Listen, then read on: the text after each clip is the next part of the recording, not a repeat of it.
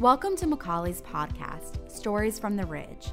We're excited to feature McCallie alumni, faculty, and friends as they tell their stories about their careers, experiences, and of course, how their time on the Ridge has impacted those.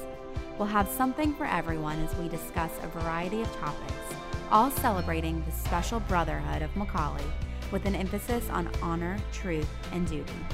Now, on to our episode. Today, you'll hear from two of our faculty members as they discuss teaching history and how those lessons make the biggest impact in molding young men. Dr. Duke Richey has taken an interest in researching and teaching about men of honor, something so important here at McCallie. He has studied many American history figures, including some of McCallie's own alums. As Dr. Richey and Dean McCallie discuss habits of mind, teaching, and living on campus, they'll weave in stories about a few of McCallie's own men of honor, including World War II veteran and legendary faculty member Yo Strang and Pulitzer Prize winner Ralph McGill, who you'll actually get to hear speak in a piece of a 1967 lecture as part of the Landon Lecture Series. Many thanks to Kansas State University and the Landon Lecture Series for the use of this recording.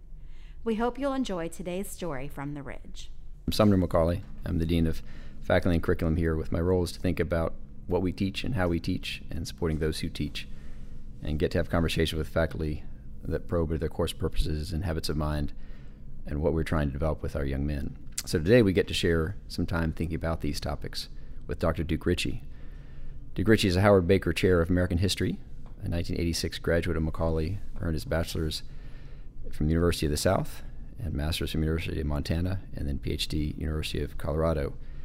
Here at McCallie, he teaches AP U.S. History, has also taught an environmental history course, partly probably stemming from his own personal enjoyment of love of the outdoors. At one point, I think in his career, he worked for North Carolina Outward Bound. Currently serves as dorm head at Founders Dorm and sponsors an incredibly successful History Day program and runs our Character Leadership Community Camp. So excited to have you with us, Duke seems like your life here, in fact, in McCallie, good place to start. All the strands we described sort of perfectly exemplifies questions within the research you continue to do on this intersection of character and leadership and environment. And maybe that's a place to start. We had a recent visit by McCallie alum and author of political commentary commentator Jon Meacham, who quoted the Greek philosopher Heraclitus' claim that character is destiny. Maybe you can start talking about some of the research you've done on McCallie alums and how this resonates with your studies. Yeah, um, I love this question. Um, I think character is destiny, but my big question often in teaching history and in doing research on people and telling stories, and, and many of the stories that I've been working on the last few years have been about McCallie alums and, and about John Strang, who, of course, taught here for over 50 years. My question is how do you have character? How do you get to the point where you have what we might say is a good character or strong character? And I think Heraclitus also said something to the effect, and this may not be true, but no one ever steps in the same river twice. And I, and then with character as de- as destiny, those two put together is sort of that people learn character, like you learn from your mistakes, or you learn from you know good things happening.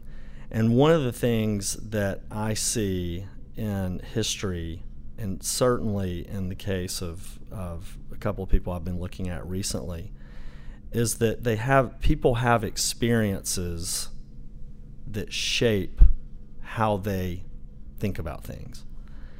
So you know, we see this all the time in class. Just today, we were talking about Lincoln and Lincoln's childhood. I mean, I say to the students all the time if you really want to understand some of these great characters in history, you have to know their story, you have to know how they got there. And we do talk a lot about presidents, and, and in the story of Lincoln, you know, it is important to know that he came from the working class. I mean, he came from nothing and that shaped how he approached uh, everything politically, including the idea of what opportunities were out there for laborers.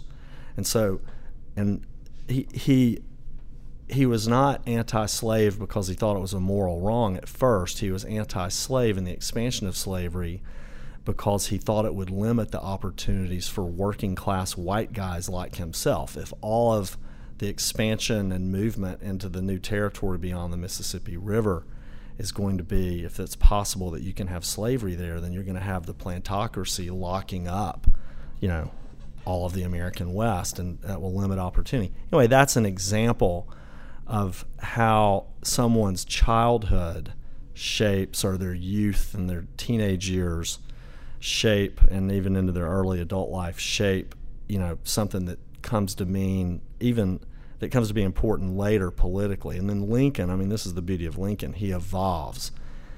Um, so that's one thing is that people have these experiences. But then the other thing and i want to talk about ralph mcgill specifically here in a second but the other thing is that people who evolve to have good character are often open to the idea of changing. You know, they learn, they don't step in the same river twice. They learn from an experience. So, um, you know, Ralph McGill, who's a, an example of someone who I've researched recently and continue to be just completely uh, uh, mesmerized by the more I read about him and learn about him. Let me say further that it is not at all my purpose here to simply berate the South. It is my region. I was born in it. I lived and had my education and worked in it. And I have an affection for it. Uh, McCallie graduate class of 1917 um, came from, if not, if not quite a working class background, certainly kind of he came from the middle class. He um, he was born on a farm in Soddy-Daisy, and then his family moved to Chattanooga. And his dad, they lived down here in Highland Park, and his dad worked in sales at a roofing company, and um, and they went to Central Presbyterian Church, and the pastor there was Tom McCallie, who was one of the brothers of the founders, and he loved Ralph McGill and so he said to his brothers, and this is in the first decade of the founding of the school there's this great kid. I don't think he can pay, but everything, you know, he might be able to pay a little bit, but he's a he's a great kid. So McGill came to McCallie and ended up being president of the Senate, captain of the football team. He was involved in theater. He was exactly the kind of guy at McCallie who um, would have won the Grayson Medal had the Grayson Medal existed, which of course it didn't because Clifford Barker Grayson had not died yet. But the the long and the short of McGill is that one of he, he said later that coming to McCallie was the important experience in his life mm. because mm-hmm. it challenged him and, and opened up a world to him that he didn't know existed. He ended up going on to Vanderbilt and then this long career as a journalist. And for those who don't know about him, he won a Pulitzer Prize for his work, his collected body of work, really, of, of being one of the greatest white voices uh, advocating for civil rights for, for African Americans in the 1940s, 50s, and, and 60s. But, uh, you know, there are these moments throughout his life where he has an experience one of the experiences he had while he was at Vanderbilt working in the summers is he got a job on a roofing crew that his dad got him, you know, with the roofing company to make money. And he was the only white guy on the crew. And it was an all black crew. And it was an incredibly, he writes about it, but it was this incredibly important experience in his understanding and his evolution in, in seeing blacks as his equal, that these were human beings who laughed and cried and lived and worked and and uh, had value. And he he's talked specifically about learning a lot from that crew.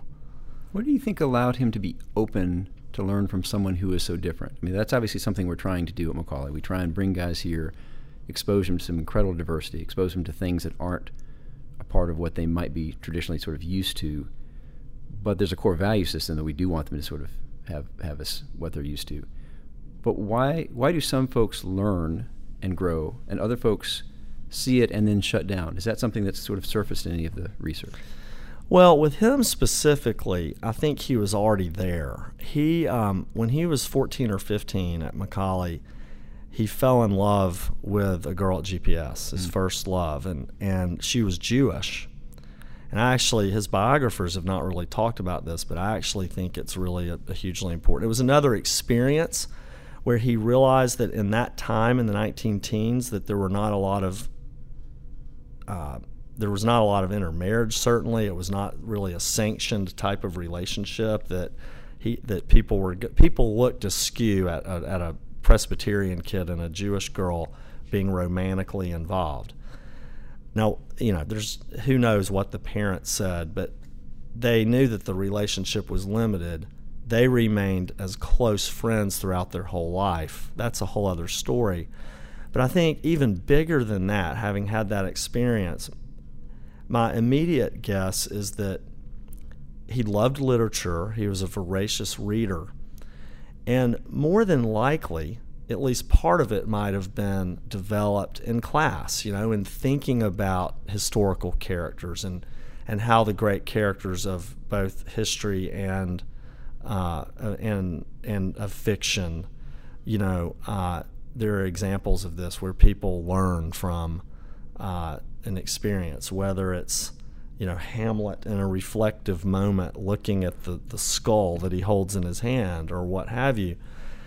My guess is there was at least partly, you know, we can probably understand McGill by the, uh, knowing that he was a learner and he probably took lessons from class. And that's part of what I try to celebrate in class, certainly, is look at this character, Abraham Lincoln, who says as late as 1858, the black man is not my equal, who by the end of, unfortunately, his life, he's pushing through the 13th Amendment, partly because of the experience, of a number of experiences, but partly experience of going out and reviewing like the 54th Massachusetts, an all black regiment, and seeing what they were sacrificing, sacrificing what you know 100,000 black troops in the Union Army were sacrificing, and he saw this with his own eyes and said, "These people deserve citizenship." And so that's an incredibly powerful story. How do you how do you make that relevant to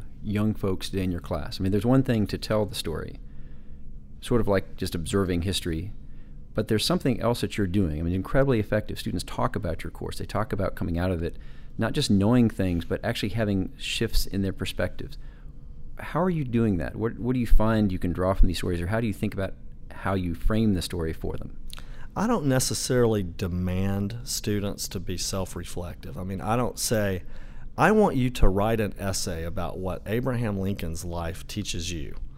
But I think that these are smart kids, and there's a lot of conversation back and forth. And often a question will tie what we're learning or talking about or reading about at that time to some other thing that we've already talked about or even to a current event. And you have to limit it because we have a limited amount of time in class, but they talk about these things. And you can I can almost stand up in front of the class sometimes and see a kid who has made a particular stance on something say, oh, "Okay, I understand now why you see it that way." And what's amazing if we could just take these microphones and put them in the classroom in the ten, in the 5 minutes before I enter the room, it's amazing what they talk about. I mean, sometimes it's fantasy football and sometimes it's, you know, silly stuff not that fantasy football is silly, but uh, well, I don't do it. I don't know, but the but they talk about they talk about things that matter. It kind of depends on the personalities in the classroom, but you know, my seventh period class right now, there's students in there who are who basically don't believe in God, and there are guys in there who are very religious, and the conversations that they have are 99% of the time very respectful, but they are really trying to understand each other. So I think they're, you know, our best students bring that to the classroom already, and I just have to kind of provide the the story or the narrative to let some of that stuff kind of naturally happen on its own. I don't know if that is particularly the best answer, but I think it's the most truthful answer.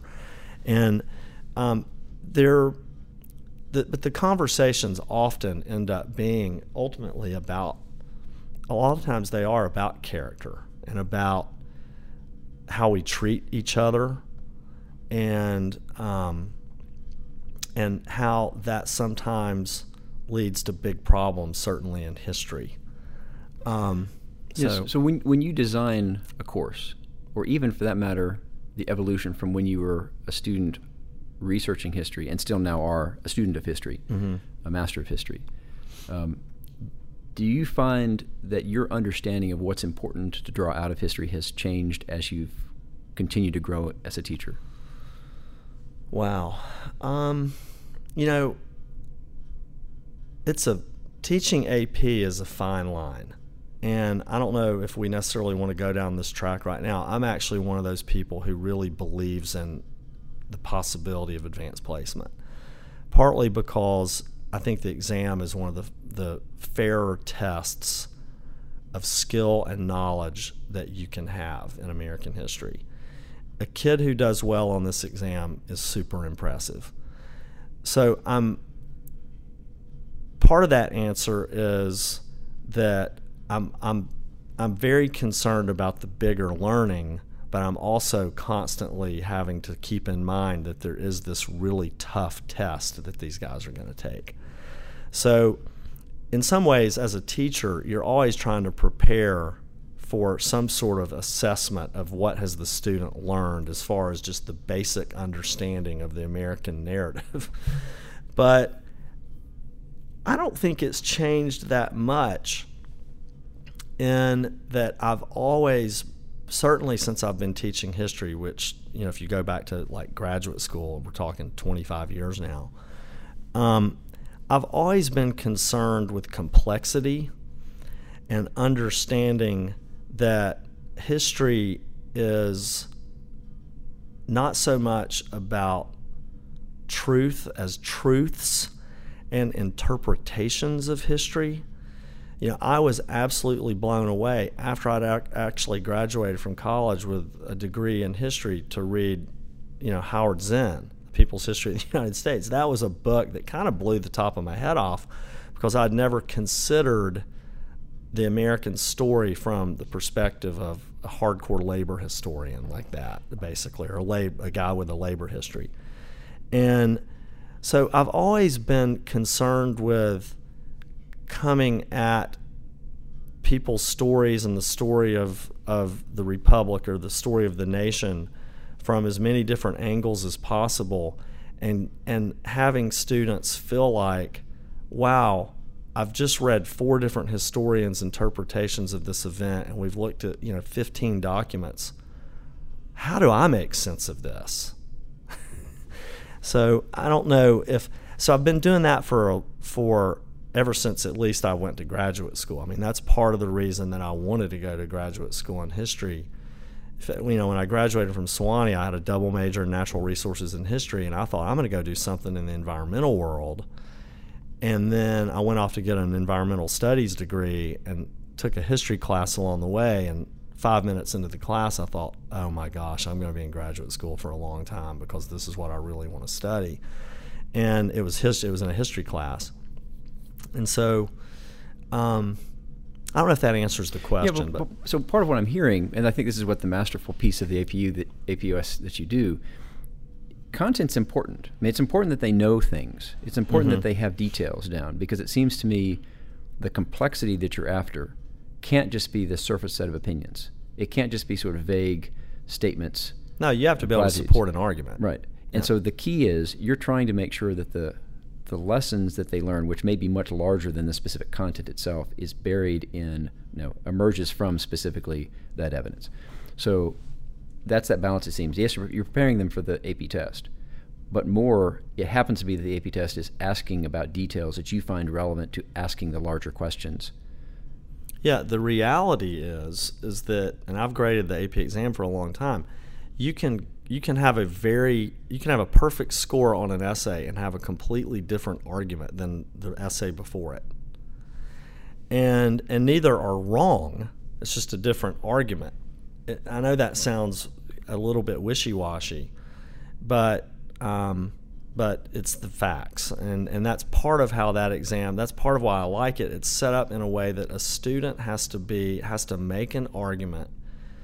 Part of it is that if they give you, you know, 10 documents and six really heavily support sort of one approach and any other combination of six or whatever support another approach, you can get a good score without making the same argument. So there is sort of a creative element to it, which is very interesting because people don't think of history that way. But when you read history, you see that people make arguments all the time that aren't necessarily in opposition to each other. They're just completely different using the sort of some of the same materials. Okay, so so, so let's go back to thinking about Ralph McGill mm-hmm. in in school when he was here. Um, what do you think has changed? Obviously, content and the way in which content probably has been approached has changed. But it sounds like your interest in working with your current students is to produce the type of engagement with life, engagement with people, engagement with ideas that clearly affected Ralph McGill when he was here and was a jumping off point for the next steps in his life. Mm-hmm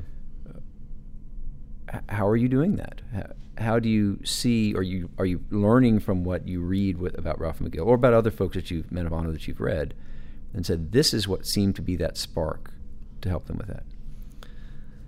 Yeah, like I said, I don't know exactly what happened in the classroom with him. I mean, he wrote very little about going to McCallie. It's not really in his letters and diaries. All of his papers are in Emory, and I've poured through as much stuff as I could about McCallie and his experience here. I think.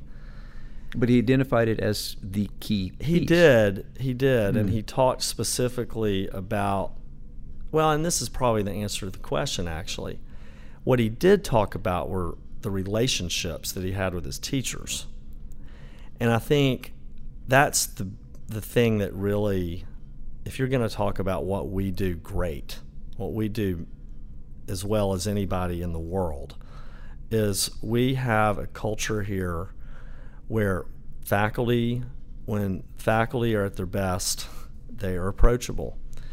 And um, part of it is, you know, just the culture of the school. Part of it is, you know, it's residential, but but I have very close friendships. There are boundaries, but you have very close friendships with students and that allows for all sorts of discussion outside of the class. I mean, one of the things that that strikes me in looking at you know the the life of John Strang, for example, or his aunt Frances Thornton Strang, who I wrote a little piece about in a recent alumni magazine, is that and and um, George Hazard wrote about this in his history of the school. One of the th- amazing things is how much is not documented. The little conversations on the walk to lunch the conversations with students on a long bus ride back from a cross country race at you know 11 o'clock at night or like last night every time i'm on dorm duty i always think i'm going to get a lot of reading done and then i don't ever get any reading done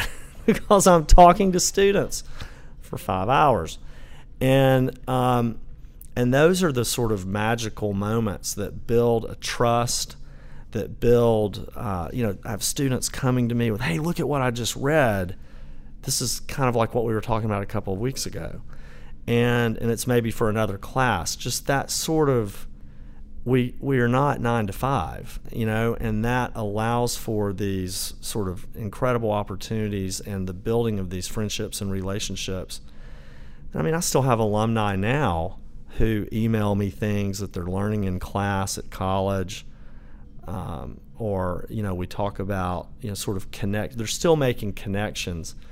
So i think that that was important to mcgill. He talked specifically about certain teachers he talked a lot about uh, professor spencer mccallie had a profound impact on him.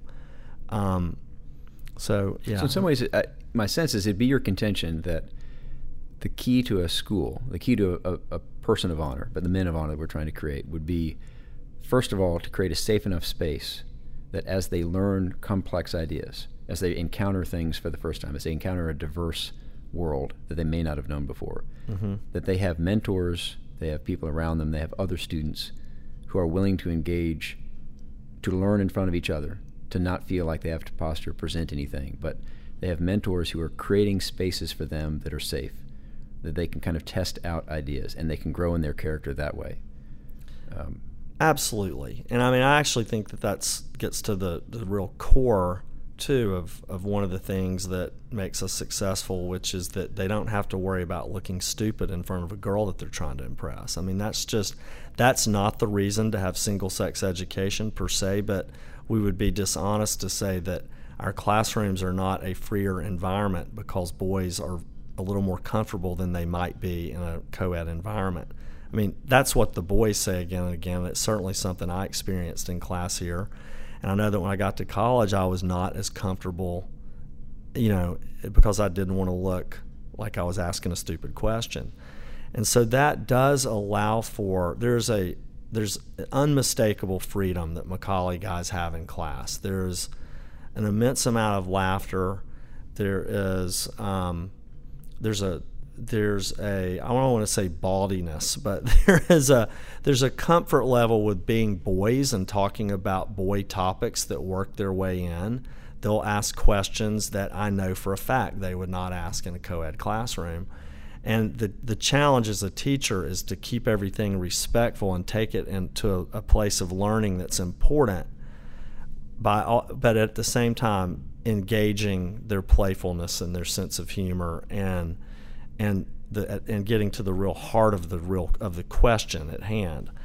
Um, but absolutely, I think the comfort level that students feel here is, um, you know, I don't know for sure because I've only taught in a co-ed environment in a college setting, which is a completely different setting. But my guess is is that if I were to go to an independent school in the South, that the only difference was that it was co-ed I would probably it would probably be a big adjustment for me. You know, um, at first, certainly to kind of figure out, okay, how do I do this? Whereas here, I've I've certainly I have a comfort level in the classroom too with these guys that uh, is you know it strikes me in my in thinking about my my teaching earlier that that is a difference. Um, well, and it seems that by creating that comfort level, what we're allowing these guys to do is to one figure out who they are as opposed to the image that they think they're supposed to present. Absolutely. And by doing that, the reality that they then exist in allows us to help comment on that. In other words, now we know actually who they are. We can actually encourage much more specifically. Well, here are some things you might want to think about, either through our specific content that we're covering in whatever class it is, yeah, or through the the relationships that we have with them. And then when you combine that with, so like right now, the juniors and founders, I think all of them except for one are in my class. So we're talking about probably a dozen guys who are in the dorm who are also in my class. And you talk about knowing someone. I mean, I know those guys very well. And I can take one look at them and tell you where they are mentally at any given moment. And, you know, that's what I would want to hear as a parent, certainly. Um, and I think our parents recognize this constantly. I hear it constantly from our parents that, boy, you were right on it then at that moment. Um, so, so it gives the guys, in many ways, it gives the guys a sense of you also being a whole person. In other words, it's not just the AP US history teacher that's fantastic knowing content and encouraging to think about issues of character, but quite honestly, that's an academic exercise. Yeah. They're going to run into you cross country running. They're going to run into yeah. you on history day. They're going to run into you in the dorm where quite honestly you're approaching it in many of the same ways. I mean it's a different type of classroom or maybe the classroom's a different type of dorm. Yeah. But they're the different, you know, you deal with different issues. I mean, like I, I don't have to deal in the classroom with how dirty the laundry room is in another dorm or whatever. but in the, but it's a different sometimes it's a different set of sort of, you know, comments or questions, but they they know me too uh, very well, and they have seen the the sterner side of me that that sometimes doesn't necessarily have to happen in class, but it needs to happen in the dorm every now and then. Um, and uh, so yeah, that's they need to see the full you. Yeah, because that's it seems to me that's what they see me interact with my family, which is a yeah. different you know, that's been an interesting thing this year because I also have my son in class, which has been really an enlightening um, you know, sort of experience because um, I've just had to learn that you know I have to kind of forget that he's my son sometimes in class, you know, and and otherwise. I want to give him the full experience of being a student in my class. And um, that's an interesting, a, a quick aside. Do you think he would describe you differently as dad or teacher or dorm parent? Probably. Um, one of the things he said at home was, "Man, it's amazing how good class is." you know, like this is interesting. Um, and he says it's one of his favorite classes. Part of that is he loves history, and the apple doesn't fall far from the tree. But yeah, you know, I mean, being at home is more like being one of the students in the dorm. Like I'm going to get onto him for having a, a messy room. But in class, it's more of an intellectual exercise, obviously.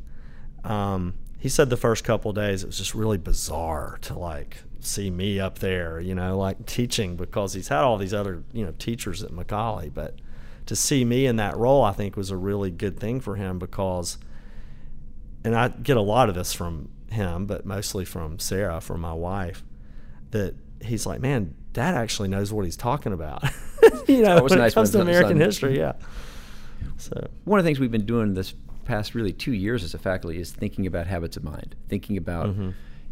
the things that we want these guys to move away from McCallie into the next step of their life with skills and attitudes and thoughts about how to learn and how to think about the world around them. So their world perspective, so to speak what I'm hearing is that you think a lot about this. I mean, your course purpose is more than just preparing for the AP, that may be part of it. But you're really thinking about I'm trying to create spaces that might, like a Ralph McGill, allow them to grow into who they are, allow them to be who they are, and then grow into that even further with a set of these habits of mind that collectively we as a school have said these are important. You're going to take sort of a slice of it. It sounds like from the academic side, the dorm side, and any extracurricular side, all of this is sort of swirling around in the way in which you approach young men sort of straight and, and with, without worrying about mm-hmm. the specific environment they're in. Yeah. Um, I'm pretty cognizant of the idea that I can't really get anywhere with a McCallie guy if he doesn't think that I'm an okay guy to, to like be around. Um, that's a tough one sometimes because you know I've everybody has their sort of trigger things. I mean, one of the one of the things that one of the things that occasionally bothers me is just any sort of sense of entitlement. Like, well, I can do whatever I want to do. And one of the things I want McCallie guys to know is that, you know, when you leave these gates, people are going to think maybe one of two things of you. One is, man, I want this guy to marry my daughter. Or the other one is, what a little entitled, you know, whatever they're going to say about their image of like what a kid at private school is like. And what I say is, don't be the second thing. Like, be the guy who takes care of people, who makes a difference, and that starts with acting that way inside the gates. So if you're walking across campus with earplugs in, I'm going to say, hey, man, we've made it very clear like we don't like that because you're disengaged from the community. And that actually is one that you see sometimes. And some people, you know, are like, wait, nobody else tells me to do that. And that's just my one of my things where I'm like, but we've said it. So I'm very cognizant of like I have a better relationship with that guy if I explain why I'm doing it. Or obviously, if I already know him, I can just go. I can point to my ear ear and go, Mm-mm, you know, and they'll do it. So, um, so as far as habits of mind, I mean, I do think that like teaching all these different things again goes back to this kind of relationship piece and being approachable. But you know, another habit of mine that that guys will definitely say about my class, and I think this kind of goes hand in hand with, with that other thing. If you are a hard worker and you take care of other people, and you're not just looking out for me, me, me, if you're a hard worker, we're almost never going to find anything negative to say about you. You know, people say, oh, well, he's a workaholic. Well, that's a problem if that person is not also taking care of the other things they need to take care of their families, their community. But, you know, having grit, as we say around here a lot, you know, bearing down and working hard is great. And, you know, you have to balance everything, you have to be healthy, and that's important to us here as well. Um, but one of the things I've learned in looking at McCallie over the years is, man, people here have always had to work hard. Ralph McGill worked hard. Faculty have always worked hard. Um, Clifford Barker Grayson, who I've started looking at in a lot of detail, man, was he a hard worker. Um, and so, you know, that's another one that just, um, you know, a work ethic is certainly a habit of mind that is important.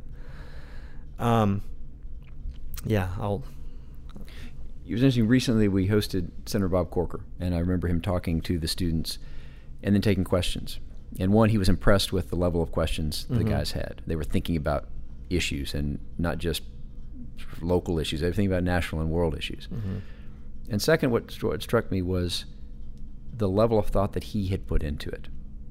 This wasn't an image. It wasn't a title. It was his attempt to make a real difference. Mm-hmm. And some people have different policy approaches than, than he does, but a real attempt to bring honor and a dignity and an integrity to making a difference in the country. So maybe sort of final question for me would be as you studied men of honor throughout history, particularly those that have been connected with McCallie, are you finding patterns in what we need to be doing here now to make sure that as they move on, and Senator Corker's not an alum of McCallie, but mm-hmm. he represents many folks in that. Howard Baker certainly was. Mm-hmm. Folks who are making significant differences, not just in their community or in their church or synagogue, wherever it may be, and that's important, but but in the country as a whole, setting policy, setting direction. Are there really core central elements that we need to make sure we're doing with our students to create that foundation for that man of man of honor? Yeah. Um, well, okay, to start with Corker, you know, I don't know his story that well, but he does strike me as a guy who has been pretty reflective about. I mean, he was pretty reflective to the student body about how he got to where he is, and I know he was a builder and built a lot of low income housing and uh, and was mayor and and is a guy who has thought a lot about what makes a good community.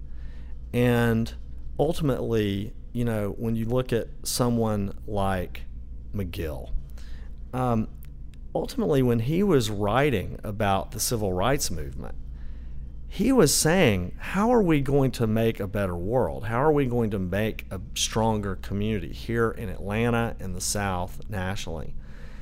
And one of the things that he was saying, obviously, was at some point we have to recognize that these people who are starting to advocate for the ability to stay at the hotel that they want to stay at, the lunch counter, to have easy access to voting and all these other things, um, the people who are pushing for the civil rights, uh, we need to listen to them because they are right.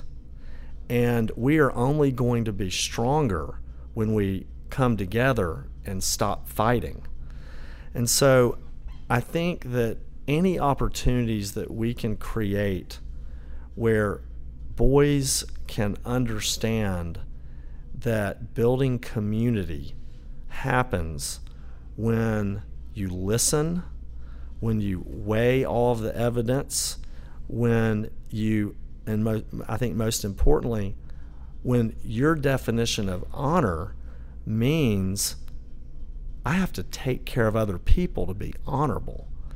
You know, the the definition of honor has changed over time. This is something that's really interesting to me. There's a historian named Bertram Wyatt Brown, who's a Southern historian, who wrote a book called Southern Honor 30 years ago. And basically, what he said was in the Old South, honor meant if you were honorable, it was essentially the the opposite of being humiliated. So if you were humiliated, in order to defend your honor, you had to defend it with really with violence. I mean, this is why Andrew Jackson walked around with a bullet in his chest, right? It was this sort of dueling mentality. And what we see right now, I think, in American politics is there's people who understand honor in the new version, which is that you it has evolved into this idea that you take care of others, right? And if you look at the way we define honor here at McCallie, that's what we say. Corker gets that. The there are other politicians who are still following that old model of you've humiliated me, I'm going to split your head open. And I think uh, what I would want McCallie guys to learn is, and McGill was one of the guys who I think ushered in the new definition in the New South that that men of honor take care of other people and they understand the difference. And they understand where they're coming from and they have empathy for the sort of different opinion, whether that's a different opinion on the other side of the political aisle or it's a different opinion across international borders or what have you, that they understand where they're coming from. And so I think, you know, I think that that that was part of what Corker's message was, or at least a piece of that was that, you know, and, and where he's been critical as you know of of um, the current administration is just that he doesn't think that that message is what it needs to be and that's kind of what he said to the to the student body. It sounds like it's very much what's happening in your class on a daily basis. Let's look at these ideas. Let's look at these questions from a variety of perspectives. Yeah. Recognize that people have needs, people express needs, and typically they're fairly rational, and you need to pay attention to what they're saying. Even if you might disagree with it on the surface, pay attention to what they're really trying to say. That's a pretty powerful lesson. If we can get these guys to do that, that's a huge step forward in their development. Duke, thanks. Thank you. Enjoy the conversation, boast your vast historical knowledge, but also what you're doing personally with these guys, both in the classroom and the dorm. Really appreciate your time. Thank you.